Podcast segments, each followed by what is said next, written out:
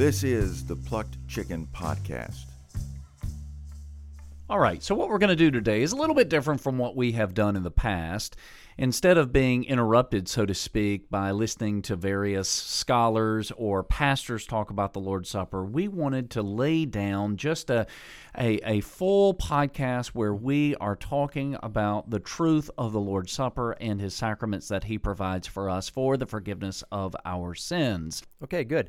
And so, uh, for our listeners, we are going to be looking at the following passages uh, from the scriptures where the sacrament of the altar is is related to us. And so, this is, uh, and you'll you know perhaps want to mark these. We will come back, and when we talk about them explicitly, we'll let you know exactly where we're at. But Matthew twenty six.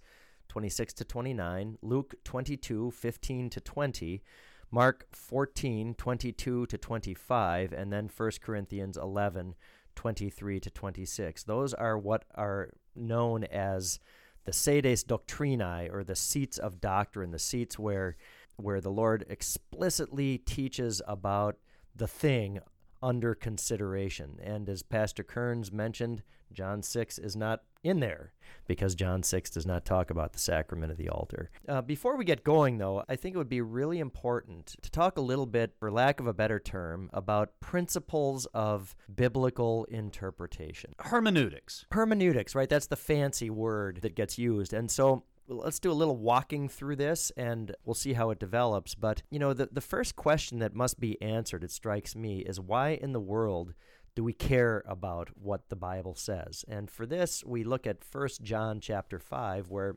John says, "If we receive the witness of men, the witness of God is greater, for he has testified concerning his son." So, God's word written in the scriptures is the testimony about his son. And this gets repeated all over the place in the Bible, right? Uh, John 20, 31. These things are written that you may believe that Jesus is the Christ, the Son of God, and that by believing you may have life and eternal life in his name. So so the point is this that that we have an interest, any Christian has an interest in what God says in the scriptures because it gives us Christ. Now, look at what John does. He gives God's witness primacy over the word of men. This is the beginning of one scriptural hermeneutical principle that we're going to focus on, right? It's that God's word reigns supreme. Now, and let all men be liars. Right. To such an extent that that you say let all men be liars. And we could go down the list of all these things where Christians believe what every man believes to, to be a lie. Start with uh, the resurrection of Jesus from the dead and the resurrection of all the dead on the last day. I mean, what sane person, uh, you know, outside of Christ is ever going to say, "Oh, that's a that's a smart conclusion to arrive at." So there are all these things where the word of God simply declares and Christians simply believe what it declares. And and this is going to be an important thing as we go through the words of institution where Jesus institutes the sacrament of the altar. Another passage that's very important is in uh, 2 Timothy chapter 3, right? All scripture is breathed out by God and is profitable for teaching, for reproof, uh, for correction, and for training in all righteousness. Th- this is again that sort of primacy argument uh, that we saw in 1 John chapter 5, where if we want the final word on a topic having to do with theology that God has spoken on, guess where we go? The scriptures themselves. So the scriptures, again, ascend to the top of the heap, and we take all things subject, all things are made subject to God's word. And this is how a Lutheran approaches the scriptures. Uh, unfortunately, I think that our, our evangelical listeners have an idea that that's not how Lutherans do this. And I, I'm not sure exactly where they're getting this from, but, but we plan to demonstrate this uh, so clearly. The next very uniquely Lutheran principle that, uh, that I love is that uh, Scripture must interpret me before I can interpret Scripture. Luther talks and thinks this way that Scripture must locate me for who I am and what I am, and tell me who and what God is in relation to me before I have any hope of gaining just the tiniest bit of salutary knowledge out of the scriptures. Uh, and then finally, scriptura sui interpres, that scripture is its own interpreter. This is uh, not an invention of John Calvin. This it's not an invention of anybody. This is how Scripture operates. This was articulated first in the 16th century by the reformer Martin Luther, and he doggedly held fast to this throughout his career, as you can see uh, in, in his many writings. Those are the sort of basic premises that Pastor Kerns and I are going to be working with as we read Scripture. It interprets us, it has the final word, and it is its own interpreter. In other words, um, when I'm looking to, to plumb what it means in a certain passage, I don't pack a phrase or a word or a thought with my own thinking. I have to find find it within the scriptures themselves. Isn't that echoed in the confessions when we hear something about scripture is the norm that norms all other norms? Yeah, right. That's a great that to pick up on confessional language. Um, I think actually I think this is in the dogmatic tradition that that, that this emerges that that scripture is the norma normans, the norming norm, the standard that sets the standard, and then the confessions, the Lutheran confessions, are the norma normata, the having been normed norm, the having been standardized standard. Don't they have an atomic clock? Somewhere, yeah. Yeah, right. Isn't it in England in Greenwich or something right. like this? Right. And it's like the 11th hour or. Oh, you're you're thinking. Oh, of I'm thinking doomsday clock. yeah, you're Sorry. thinking. Yes, right. I'm yeah. sorry. No, but the atomic uh, clock, Right, is the is the standard. where they keep atomic time. And if I want to know what time it is, I don't have to go to the wherever this atomic clock is because my computer is hooked in through the internet to the atomic clock and you know it keeps good time. I can look at what my computer says and, and have and and have And be sure that it is that time. that it's 10:17 a.m. And so that's how the the Lutheran confessions function uh, f- uh, as far as a Lutheran is concerned. So uh, when you hear Lutherans talking about the confessions, don't put up your little white tail and run into the woods. This is Lutherans simply pointing to faithful teaching about Scripture. But we want to turn to Scripture today. Sure. And I, I just did want to say something about how the evangelicals do think of the Lutherans, at least in the tradition that I grew up. And I, I couldn't point to you where I've picked this up, but you you could ask any evangelical I know, and they would say that the Lutheran is liberal, that he doesn't even believe the Bible, probably not even saved. And that's very unfortunate. I think probably, you know, in all fairness, um, and this is a rabbit hole, but I think it's worth talking about. The largest Lutheran church in North America is the Evangelical Lutheran Church of America, the ELCA. And look, Pastor Kerns, you and I both know that the ELCA has jumped off the deep end. They do deny the clear teachings of Scripture. And Lutherans of the Missouri Synod stripe, the Lutheran Church Missouri Synod, of the Wisconsin Synod stripe, the Wisconsin Evangelical Lutheran Synod, of the Evangelical Lutheran Synod, the Old Norwegian Synod, of the Church of the Lutheran Confession, uh, none of them, frankly, recognize the ELCA as a Lutheran church any longer. And the fundamental reason is because ELCA has punted on the scripture principle, the primacy of scripture. Lutherans, real Lutherans, Missouri Synod Lutherans, etc., hold to the infallible, inerrant, verbally inspired Word of God. So the mistake that I was making, along with any and all of my colleagues and associates and acquaintances, it was to take the liberal wing of the Lutherans and then paint everybody else with the same brush. Correct. And that would be easy to do, right? Up here, Pastor Kerns, uh, we have, uh, what is it, American Baptists or Northern Baptists? Northern, right? mhm. Yeah. And of course, you know, the Southern Baptists make a lot of noise, and we, we hear some of those echoes um, of them and recognize some salutary things that are being said there and recognize their seriousness about the primacy of Scripture, which we applaud. But for most Northerners like me, right, who spent most of my life in Minnesota and Wisconsin, uh, you hear Baptist and you think ultra liberal, Right. right? Big mistake. Right. Big mistake, right? So, evangelical listeners, if you recognize the Southern Baptists as as being Bible believing church body, recognize that the same thing pertains in the in the Lutheran Church at large in the United States of America. That there are there are Lutherans and there are Lutherans. Okay, and we could cut this out, but they, they really they say they're Bible believers, but as we'll see today, No, I think I They're think this, not. this needs to be said. This absolutely needs to be said. So they hold to the doctrine of the verbal, plenary, inspiration, inerrancy, and infallibility of Scripture. And then when they get to work on the text, they run in the other direction. that is absolutely correct. And our contention here today is that the Lutherans don't, and we want to show that. Amen.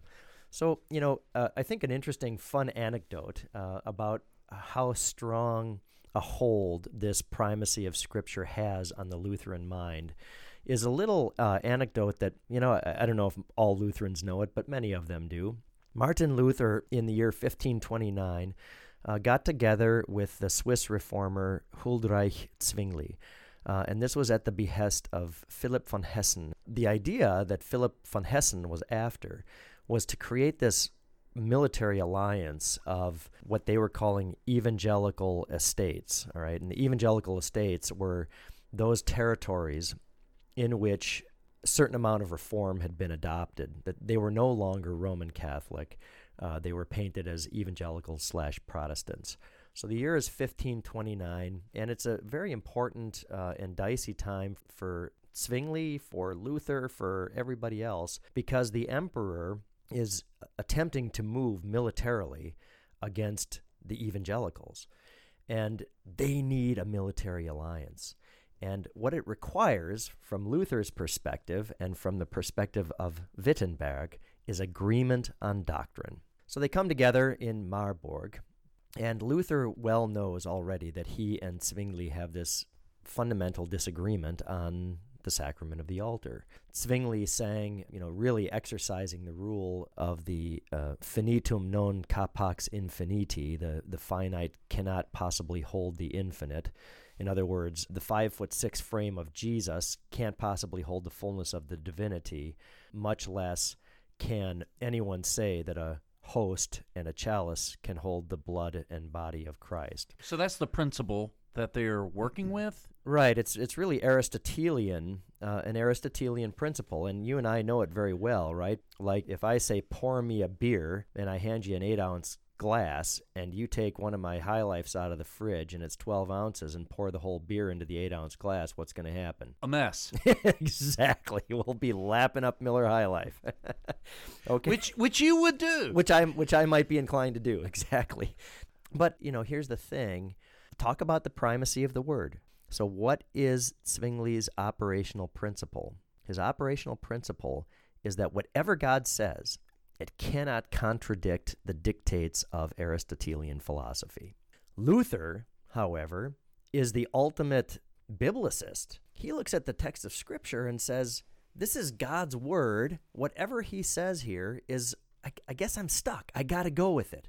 Why? Because this is the word that gives me God's own Son for my salvation. It is uh, inspired and inerrant, and it's profitable for teaching, for reproof, for correction, and training in all righteousness. And so he gets to the Marburg Colloquy, and he writes on this big table that he and Zwingli and some other reformers are sitting at in chalk the words in Latin, hoc est corpus meum. This is my body. And he returns again and again and again to what is written.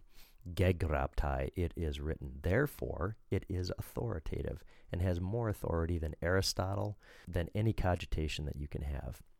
And so Lutherans have approached all of Scripture through this same exact lens. There is a, a six day creation? Yeah, absolutely. Why? Because God said it. Because God said it. That's what He said. Does it does it make sense with evolutionary science?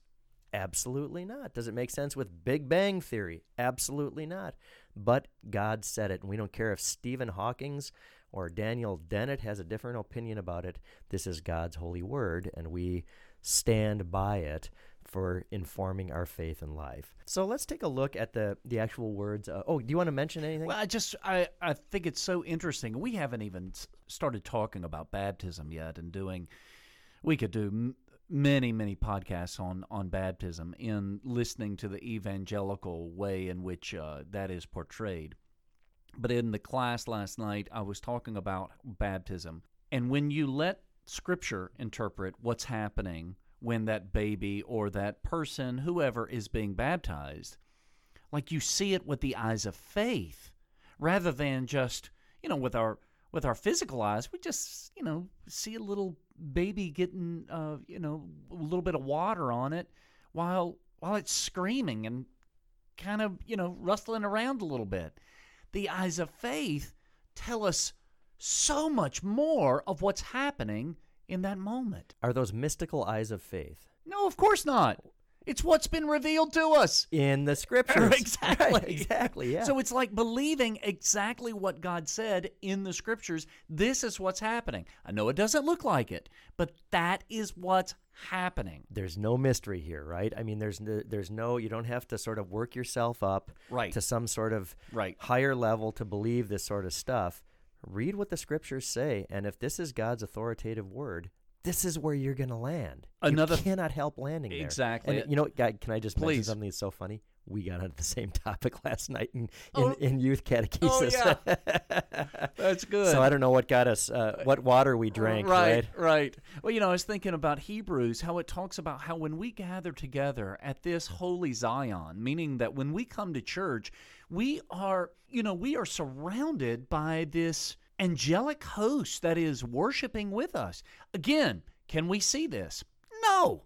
But we take what the scripture is saying and we say, I can't see it, but it's happening. And that's why in the liturgy we say, you know, in the proper preface, Therefore, with angels and archangels and all the company of heaven, we laud and magnify thy glorious name. Right. Evermore. That's not what you just said right there. That's not just some fluffy piece that we put in the or that was put in the liturgy that we're just quoting. No, that's what the scripture says. Heaven and earth are joining at this moment. Yes. so there's many examples. My many- point, many examples of this. that's that, that's that's wonderful. Those are all you know fantastic examples, and we're going to see this in scads actually in the sacrament of the altar, uh, because to the eye, all we have to the eye and to the tongue, all, all we've got is some styrofoamy tasting uh, wafer, right? and some ch- what do you call it? Cheap date wine. cheap date wine, exactly. Some Mogen David in a in a gallon bottle, right? Um, I mean, that's all that the the sensible uh, human being can can see here, and yet what God reveals about it is all the more important. And uh, we don't have that Deuteronomy 29 passage, do we? Yeah. But I I think this was just a wonderful in my Bible reading this morning. I happened to bump into this, and Yeah, chapter 29, verse 29. The secret things belong to the Lord our God. Now, I just want to pause right there and say this is where so many begin to sin because they're looking for the secret things that belong only to God. I mean, he's telling you it's almost like, you know, that that uh, psalm where he says uh, I will still your proud waves meaning like this is this is where I think it's in Job maybe. This is this is as far as you can come Right. as far as the the oceans are thus far and no further. Yes. Right. So this is exactly what he's saying right here. The secret things belong to the Lord, meaning you you stay over there. Good. And instead of trying to look at this naked or majestic God, the scripture says the secret things belong to the Lord our God, but the things that are revealed, they belong to us and to our children forever, that we may do all the words of this law. Actually dwelling on this for a moment would be really helpful, wouldn't it? Right. So all the things that are revealed, and that revelation is in the scriptures themselves. I mean, there's we've s- got it in. We've got a place. Uh, it, it's written in on in black ink or maybe red ink, uh, depending on your, your version of the Bible, on a white piece of paper. It's like it's frozen for us. Forever, and this is what God has done, right? He he he he places His emet, His truth, uh, into this inscripturated form, as if it were carved on the stone of the tablets of Mount Sinai. So we have it clear as day. Uh, no one can doubt but that the first commandment is, Thou shalt have no other gods before me. Why? Because it is written. We know this. Okay, so we've got this written word of God. Uh, who's it for? It's for us and our children, right? Um, so, uh, in other words, this is a perpetual inheritance that um, doesn't change over time. If I have the written word of God that Moses had, it's as good for me as it was for Moses. Third thing is that it is for us and our children to have and to do all the things that are written here. This is an interesting thing. This is no mystery. God doesn't say, Look, I'm going to send you all sorts of crazy, unclear stuff that you're going to have to weed through and figure out what you ought to do. Do what is written, and you're going to be fine. In fact, this is at the end of the blessing chapter in, in Deuteronomy. If you had a God like that, that you had to do just what you said, in that you have to go searching and looking and trying to perceive and understand, and you never really knew if you got him or not, that's not a God worth having. No, it, it it's not a God worth having having, and it's it's the hid it's Deus absconditus, right? The hidden God, and this hidden God. Uh, look, I mean, the existence of God is written on the heart of every human being. They know He is there, and you can see, uh, you know, where Jesus warns against this vain babbling in prayer. Uh, he's talking about the pagan practice, uh, because God is so inscrutable that you would name the deity you're trying to to contact by as many names as you possibly could to try to get the right one or you know Right. like is he in the mood to Right. hear that he's uh you know the god of dodona today Mhm. It's like a like a combination lock. good or, or kind of like dialing in with a ham radio is oh yeah. Yeah. You know, Yeah. just trying to move all the all the knobs that you can move. To know his will but here we have it as you said black ink on white paper for the whole world to read And, and just on a side note, do you realize what the evangelicals would say regarding the Lutherans, or, or even the Catholics for that matter, uh, when they would say that the Pharisees were doing their vain babblings? That's us when we pray the Lord's Prayer. What a shame. Uh, I haven't ever counted the words in the Lord's Prayer, but it is a short prayer uh, that comprehends all of the gifts that God wants to give us. And know. then when Jesus says, "When you pray, say," right, he doesn't say say something like this. yeah, he doesn't right? say this is a good outline for you to follow. Right. This is wortwörtlich again, right? So again, the primacy of Scripture, Right. which is just unbelievable, where where the, where Scripture has been pitted against Scripture, and and there is some look, folks. If you don't hear this, if you've never understood this, hear it now. There is some external human concern intervening in that interpretation of Scripture that would say that when Jesus said, "When you pray, say, Our Father who art in heaven," that Jesus didn't really mean it. Ser- seriously? this was such a joy after listening to a Lutheran a Lutheran pastor for many years on his podcast and realizing, man, this guy believes scripture, you know, more closely if you if you can say that than I do. He's more of a slave to God's word. Correct. Would you say it that way? Yes. Yeah. yeah. And any evangelical who claims to be a, a Bible believer, welcome home. this is where you want to be. Exactly. exactly. Good. And and you know that this is uh, this is just really a wonderful thing that you're tripping onto here. I, I and this conversation has developed in really interesting ways for me. I love this.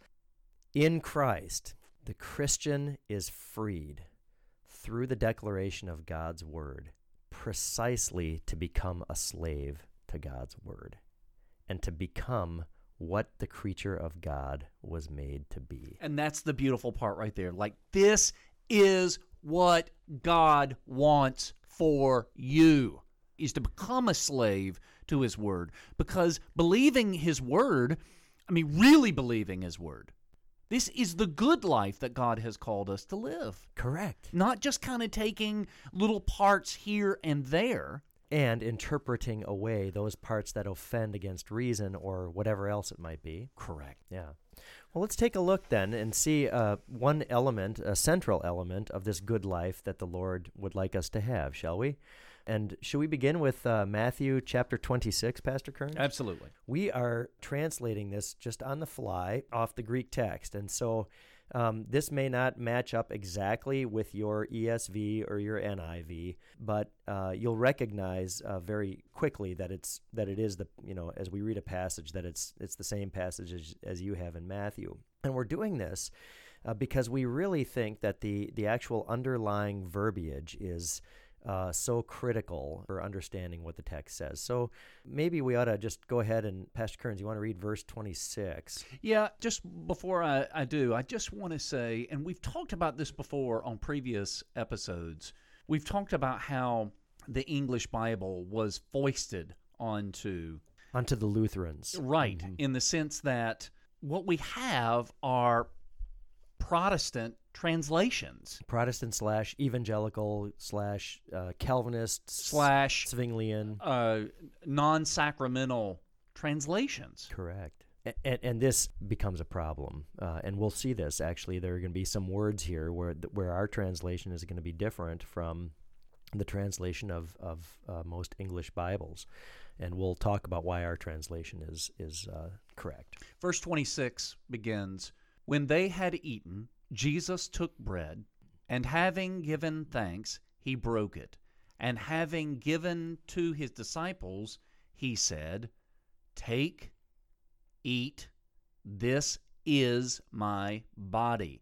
Do you remember that one episode? It was probably our first one where the pastor talked about how in the Greek this means represents. Do you remember that? I do remember that, right. And you fell out of your chair? It makes a Lutheran fall out of their chair. And, you know, we can, um, you want to start there with the, this, the bold statement, this is my body. Sure look in greek you do not have to use the word is this there are so many languages that are like this russian does not need to use the word is uh, any form of the verb be simply because it's a superfluous word. If you put a noun followed by another noun, it's understood that there's a predicate there and there's you're you're making an equation. So like if I said, you know, something like Devin Kerns pastor, I could do that in Russian and what that would be saying is Devin Kerns is a pastor. You can do the same exact thing in Greek. Now, in Russian or in Greek, in these languages that don't need the copula, the, that is the be verb, when it does show up,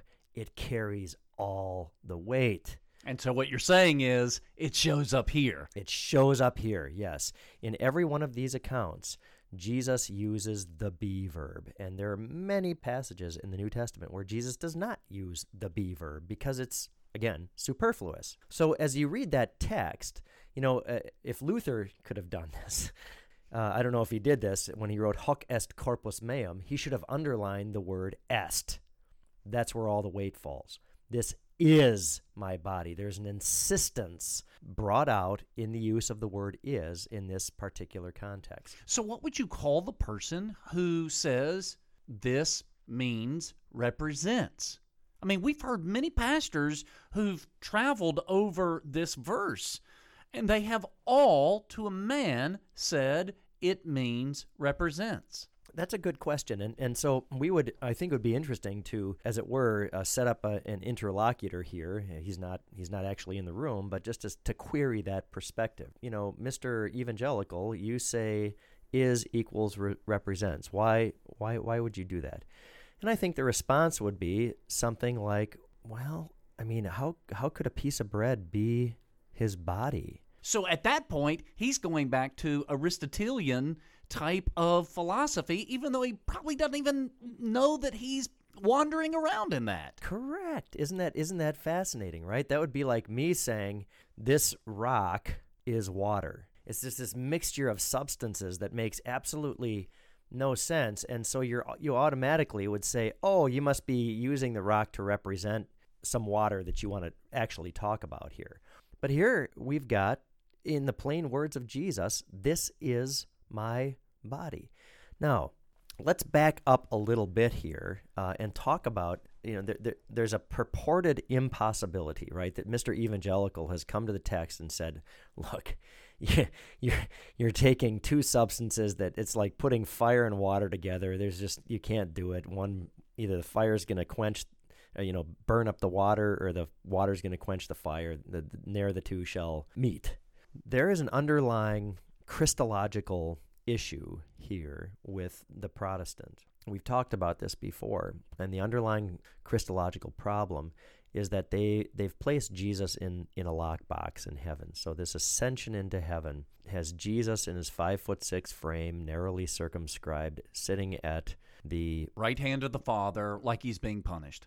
Like he's in timeout. or or maybe on his throne of glory, right? But he's he's stuck there. Right. He can't go anywhere else. And the problem, of course, is this is a deeply Christological problem. It has to do with the com- with with this very big important thing known as the communication of attributes, with the with how it is that the divinity impacts the person of Christ in in the single person who is made up of the divine and the human nature. But see, even when we start to go down that road just a little bit, I mean, aren't we starting to stick our toe in the secret things of the Lord? Well, it, it might sound that way. I mean, just because we're using big language, uh, somebody might say, "Well, you know, this is this is you know beyond." We're us." doing what they're telling us not to do. But all we can do is is look at the evidence of Scripture itself, and a, a wonderful place to look for this is uh, number one to look at the at what Jesus does on the um, on the night of the resurrection.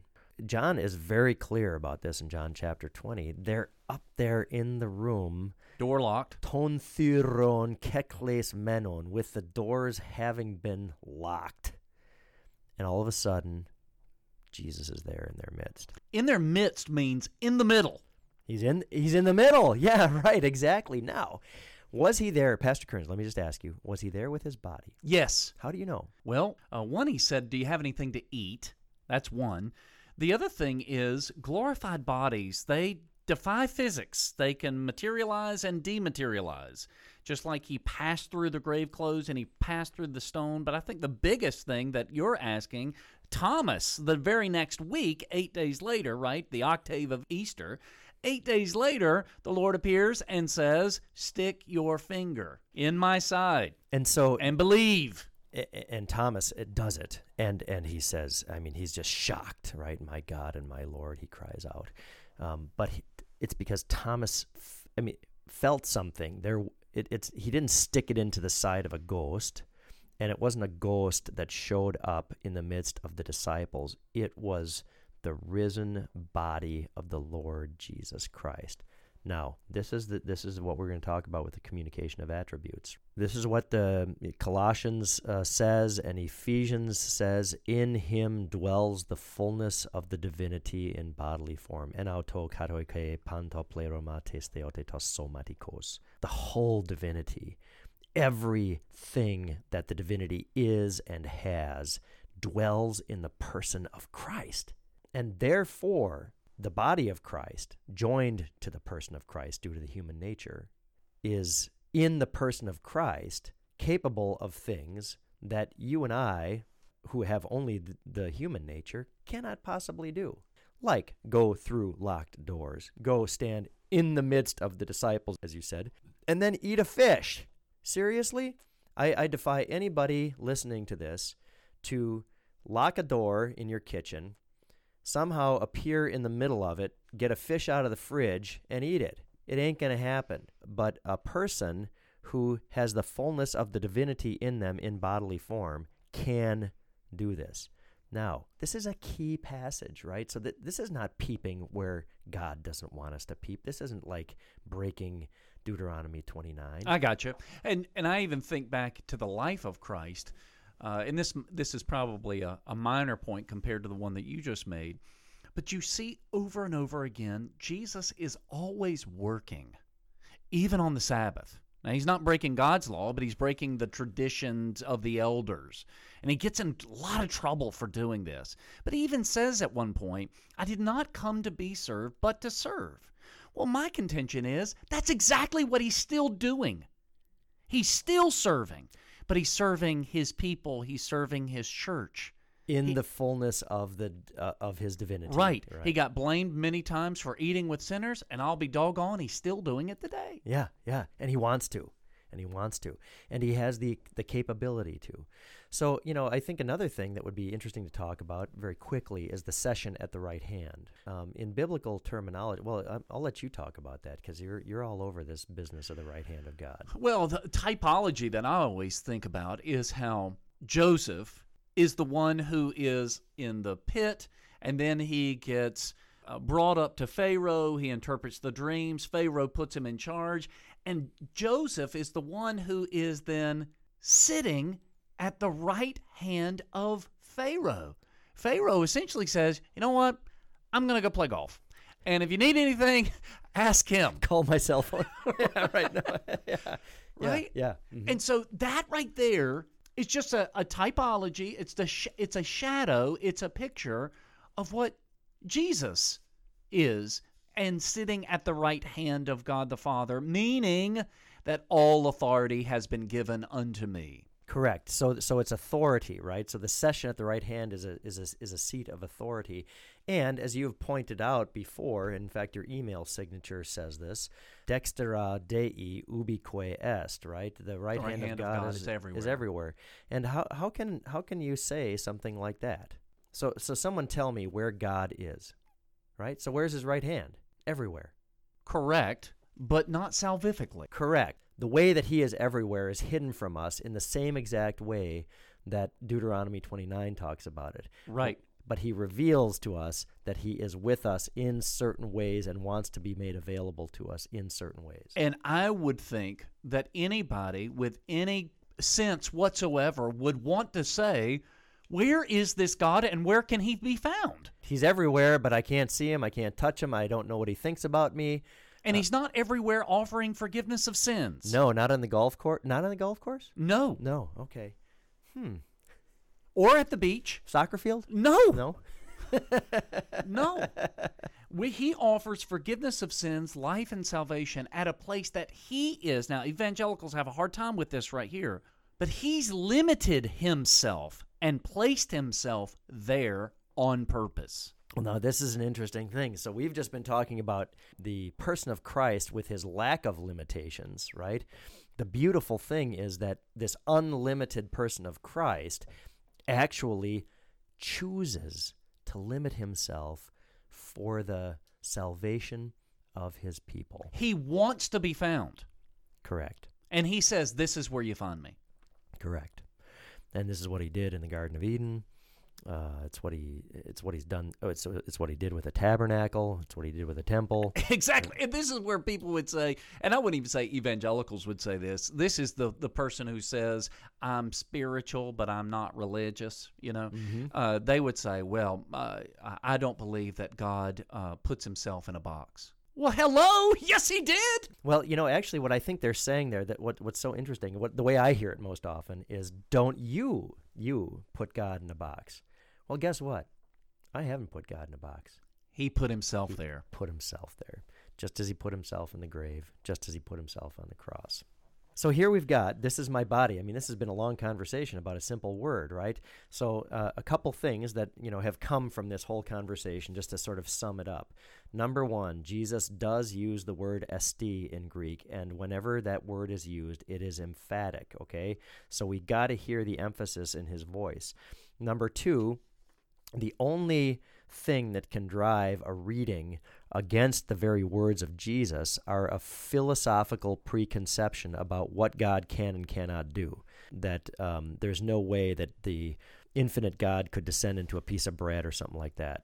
And you were talking about what is going through the head of the evangelical as he's uh, might be preaching on this or what have you. And I think you're giving way too much credit where credit is due. I think they're just parroting that which they've been which they've been told. So perhaps this is causing them to think about it. And, I hope so. One prays that I that's hope the so. case. Yes, yeah.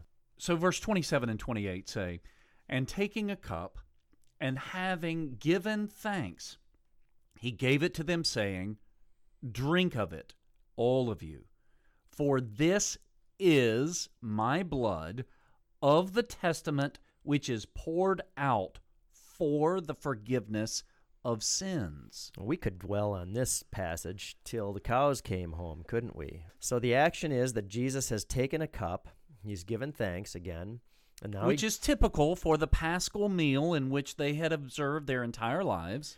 good. And, and uh, s- since you've brought that up, you know, look back to verse 26. It says, "When they had eaten, Jesus took bread." So the paschal meal has been finished. This is very important.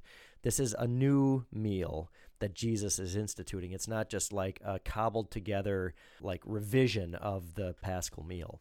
Lest anyone draw incorrect inferences from the the Passover meal, which was not. Look, the lamb that was sacrificed was not the body of Christ. There's no claim of that. So this is a new meal. So, uh, again, I, I loved how you read it uh, in verse 27, right? This is my blood. Again, the, the copulative, esti, shows up there in the Greek text. Verse 28. Excuse me, verse 28. You are correct. Yes, verse 28.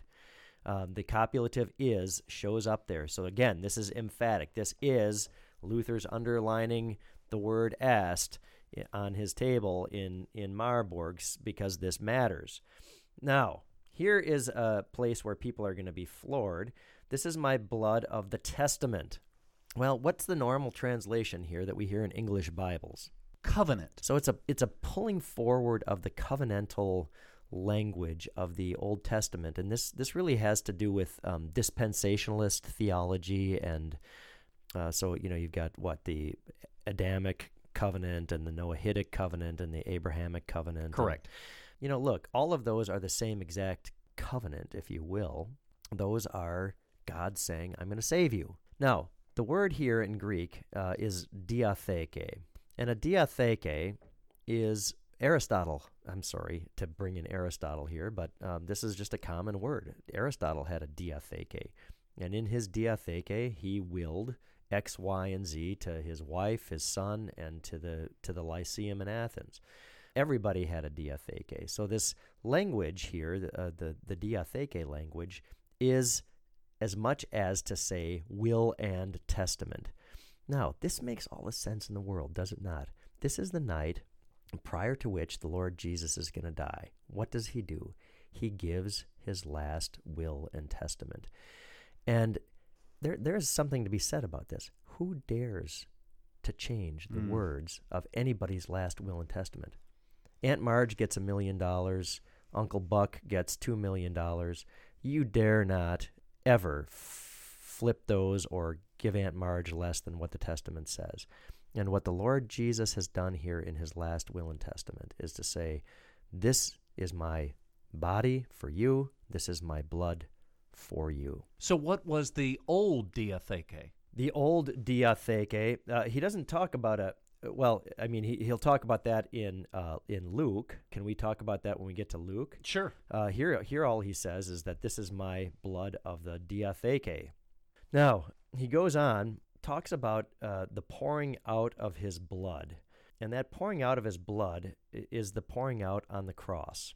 Okay, so this is the very blood of the cross, which is, you know, uh, if you want to be, we had started this conversation prior to recording, right, uh, with talking about uh, some ditty you had heard on the radio. Uh, saying to get to Calvary, Mm-hmm. Right. Go to Calvary. If you want, if you want all that God wants to provide, go to the foot of the cross. Go, to, the fo- Calvary. Good. And Yeah. then we've there's another hymn, "Come to Calvary's holy mountain, sinners ruined by the fall."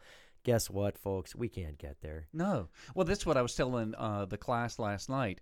When you go to Jerusalem, guess how many places are quite possibly Golgotha?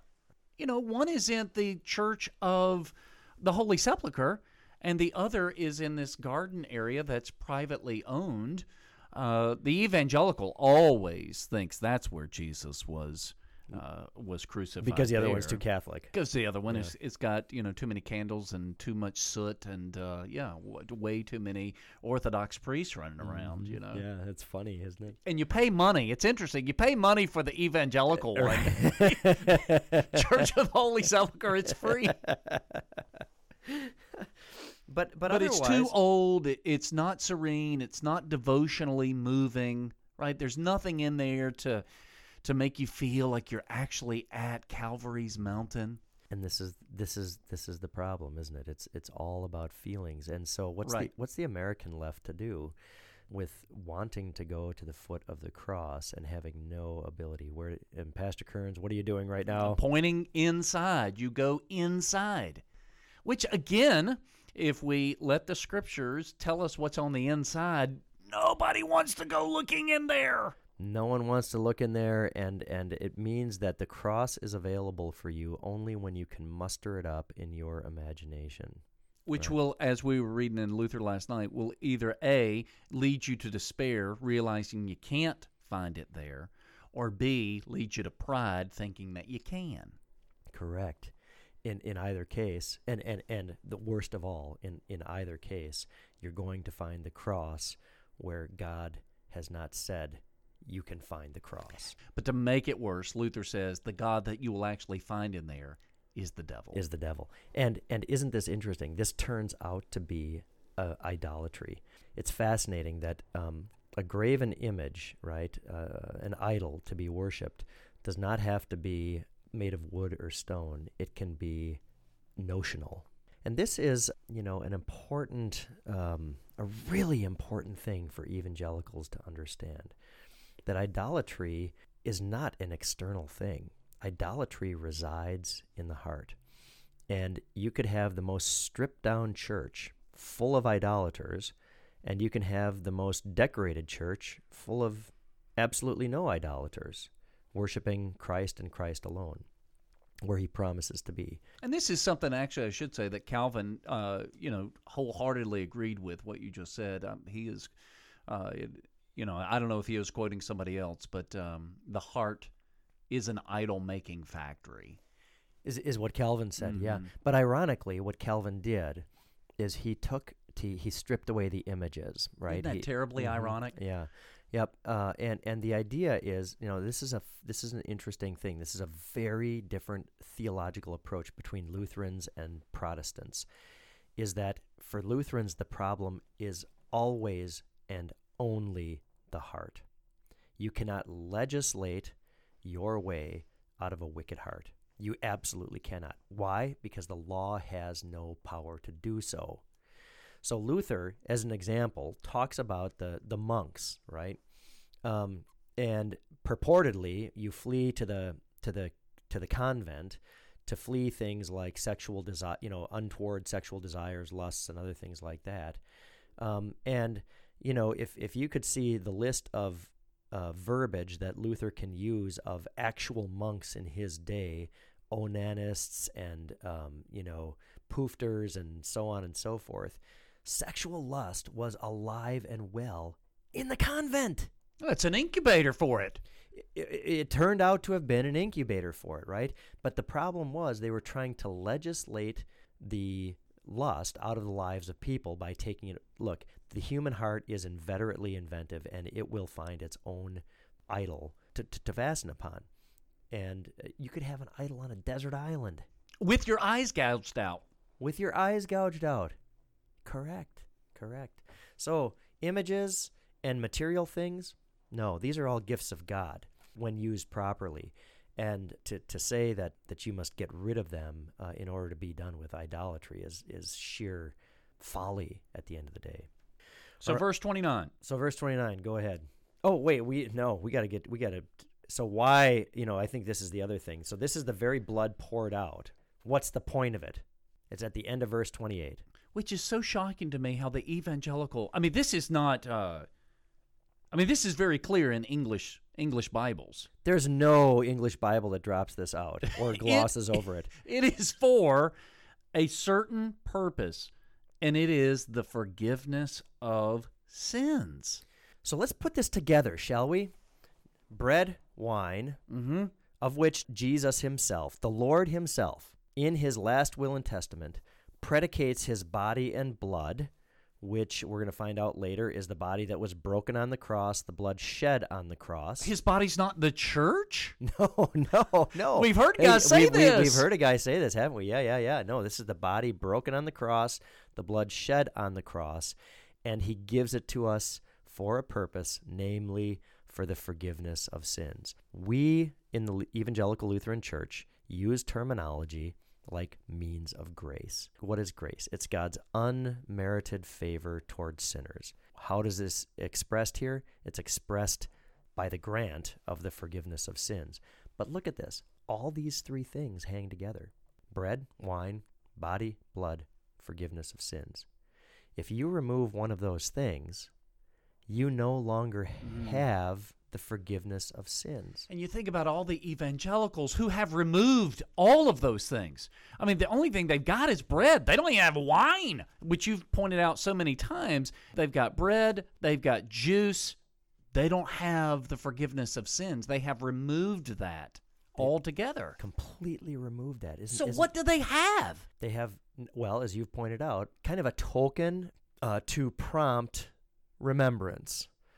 Uh, again, this is this notional idea of look, I got to get to the cross of Calvary because I'm a sinner, and so I'm going to find it in my heart. Right? It's this thing that helps you invent the what image of Cal? What does it do? I don't mean, I don't know. know. I don't know how. But see, works. what image would you have? The image that you would have would be what you saw on Mel Gibson's movie or in some picture book somewhere, which obviously is not the correct one. Correct. Yeah, exactly. So what you're even remembering is kind of cattywampus. Right, and, and yeah, and and so you're left again on sand, aren't you? Ah, Yeah, shifting sands. oh. hmm Anything else worth saying here, Pastor Kerns, in verses 26 through 28? Well, the uh, the one thing I just remember, I mean, after I came to this understanding of the real presence, I started making some changes, even in the evangelical church that I was in, and I realized I was, um, you know, I was going to be found out. I remember giving one time the host to a, a man. He came up to the table, and I gave it. I gave it to him, and I said, "This is the body of Christ," and he said, "Man, I sure do hope so." Isn't that fascinating?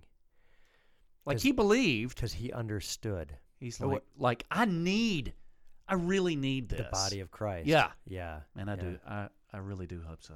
And we wish that all evangelicals felt the same way. And if you do, uh, or even more, it'd be great if if you could go from I really do hope so to I know that this is because Christ has said it is. And then they are obligated to beat a path to an evangelical Lutheran church. right. See, that's the thing.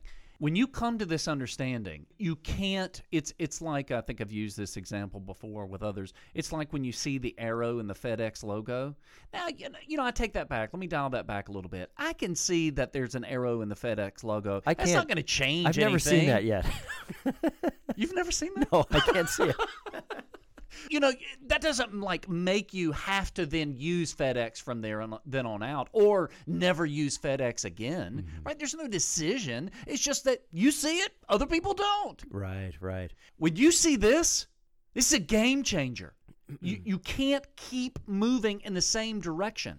Once you have been shown this this demands a change in course It does, right? And this goes back to 2 Timothy 3:16, right? All scripture is profitable is, is is breathed out by God and profitable for teaching, for reproof, for correction and for training in all righteousness. Go mm-hmm. to your pastor, talk to him. If he's not going to change, then you are duty bound as a as a sheep of the flock of Christ to find a right teaching congregation. It reminds me of the illustration that has been told in so many Baptist and evangelical churches about the boat, the big, uh, the big cruiser, the the Navy liner, what have you, that is headed towards a certain direction, and it sees a light and it starts, you know, communicating with the light, saying. You got to move. You got to move. No, I'm not going to move. You need to change your heading. Change your heading. You know, and then he comes back and he says, "I'm the lighthouse." This is a lighthouse, mate. Yeah, right.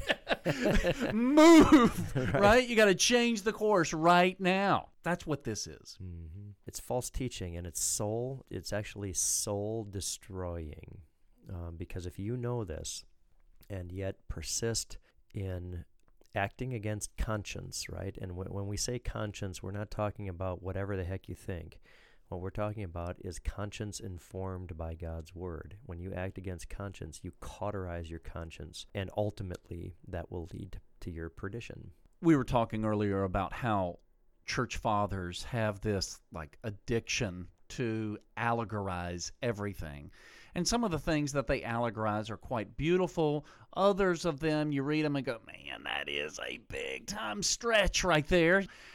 We're not allegorizing anything. There is no allegory. In fact, thank you very much. The Baptist or evangelical interpretation of this is allegorizing. Correct.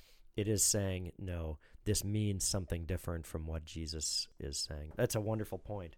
Well, uh, there we are. We're done with the words of institution there, but I think we should go on to verse 29 because I think there's some really interesting stuff here.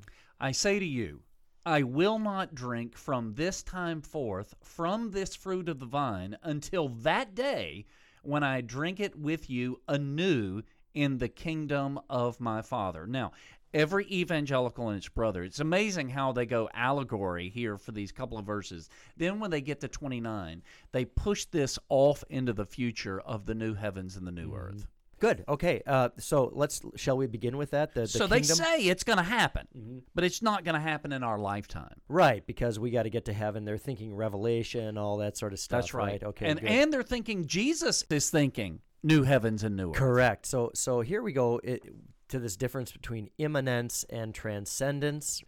Um, and uh, you know, can I just make an interesting comment about this? Protestant theology is very transcendental.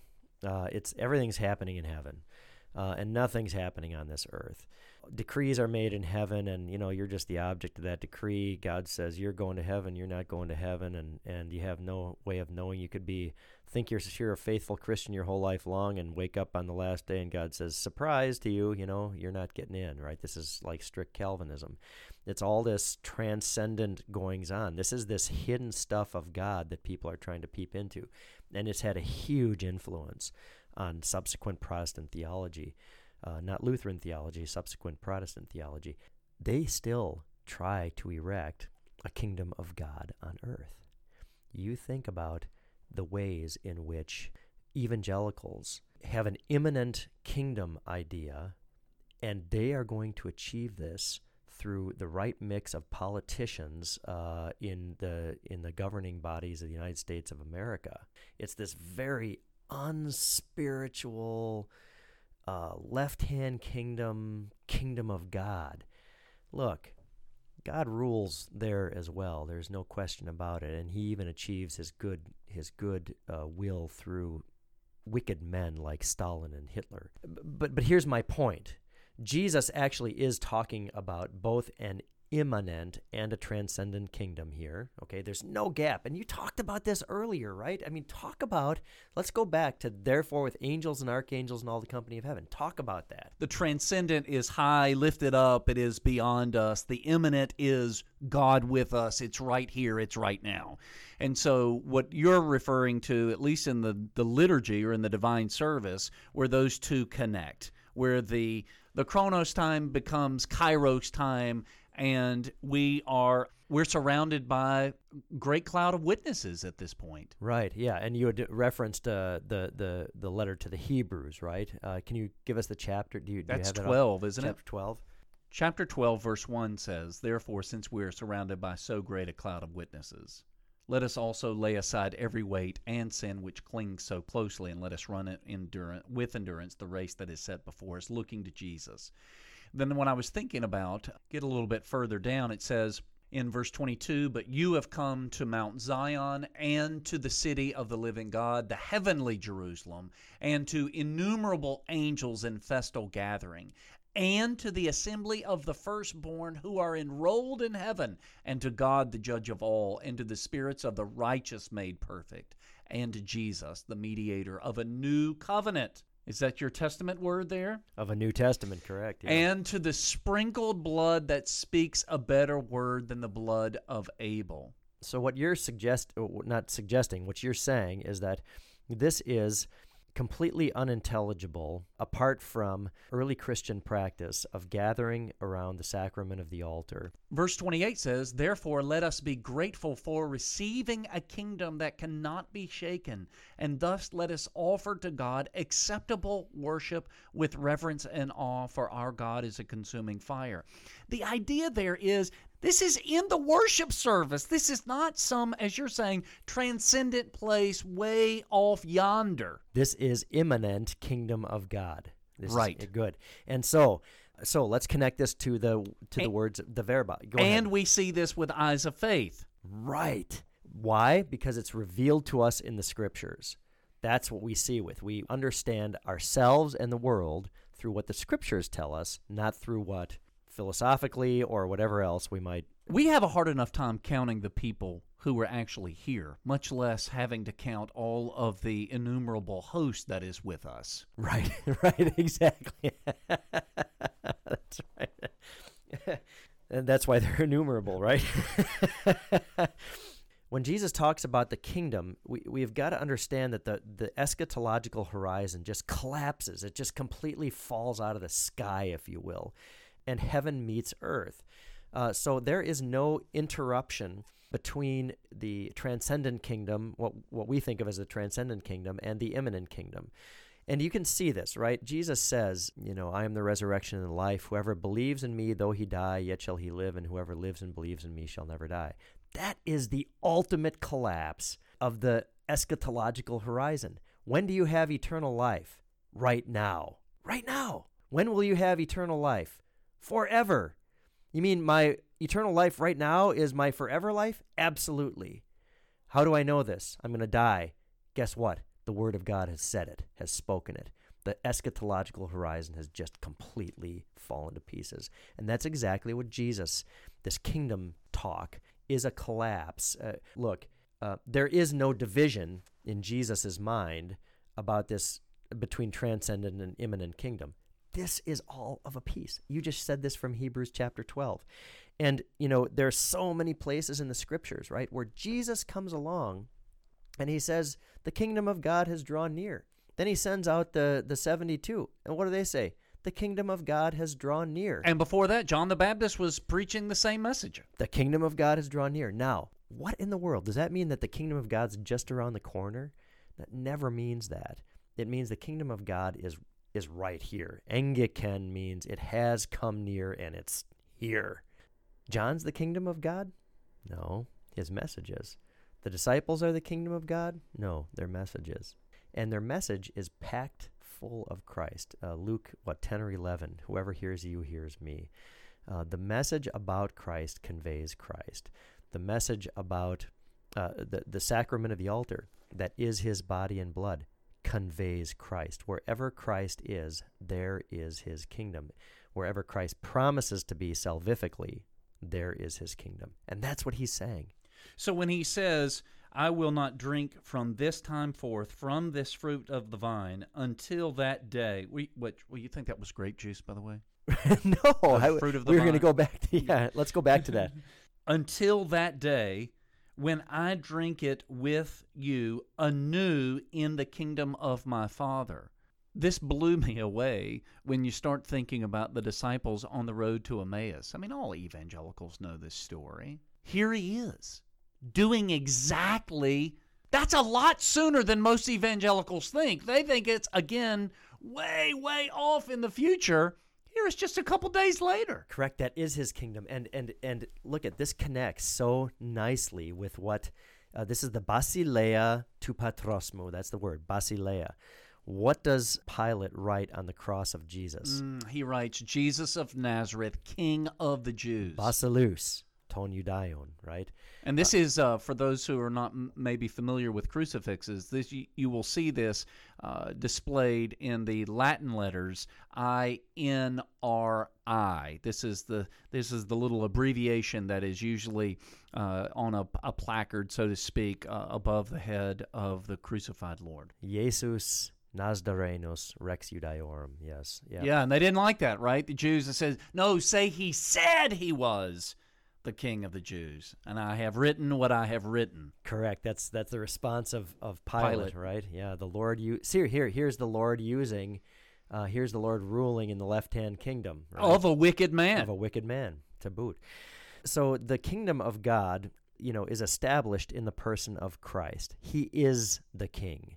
He rules from his cross with the forgiveness of sins. It's a kingdom set up in blood and body for those whom he calls for the forgiveness of all of their sins. And this is what I love so much when we have festival uh, festival Sundays, and we, you know, the, the there's a crucifer who's carrying Jesus on his throne. Here he is. Here is here's the king seated on his throne, and we walk down the aisle, and the people do what? they bow. They bow. They bow. What? they're, A, what they're, a- they're idolaters. N- no, no, of course not.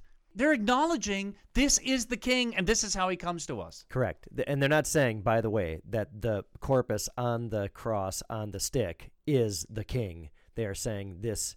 They, they get they get representationalism. they understand that this represents him. That it is actually a visual preaching of the cross.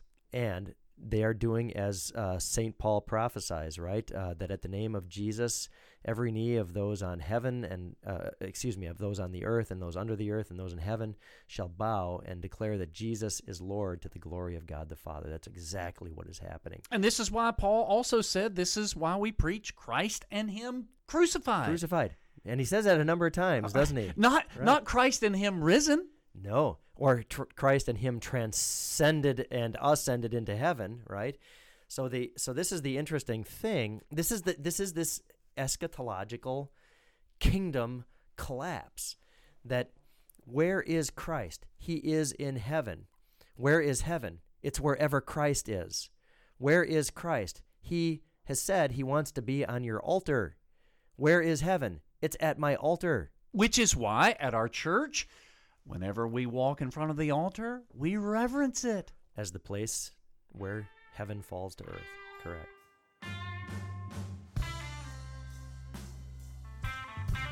You've been listening to the Plucked Chicken Podcast with your hosts, Pastors John Bruss and Devin Kerns. To discover more, go to thepluckedchicken.com or stjohnlcmstopeka.org.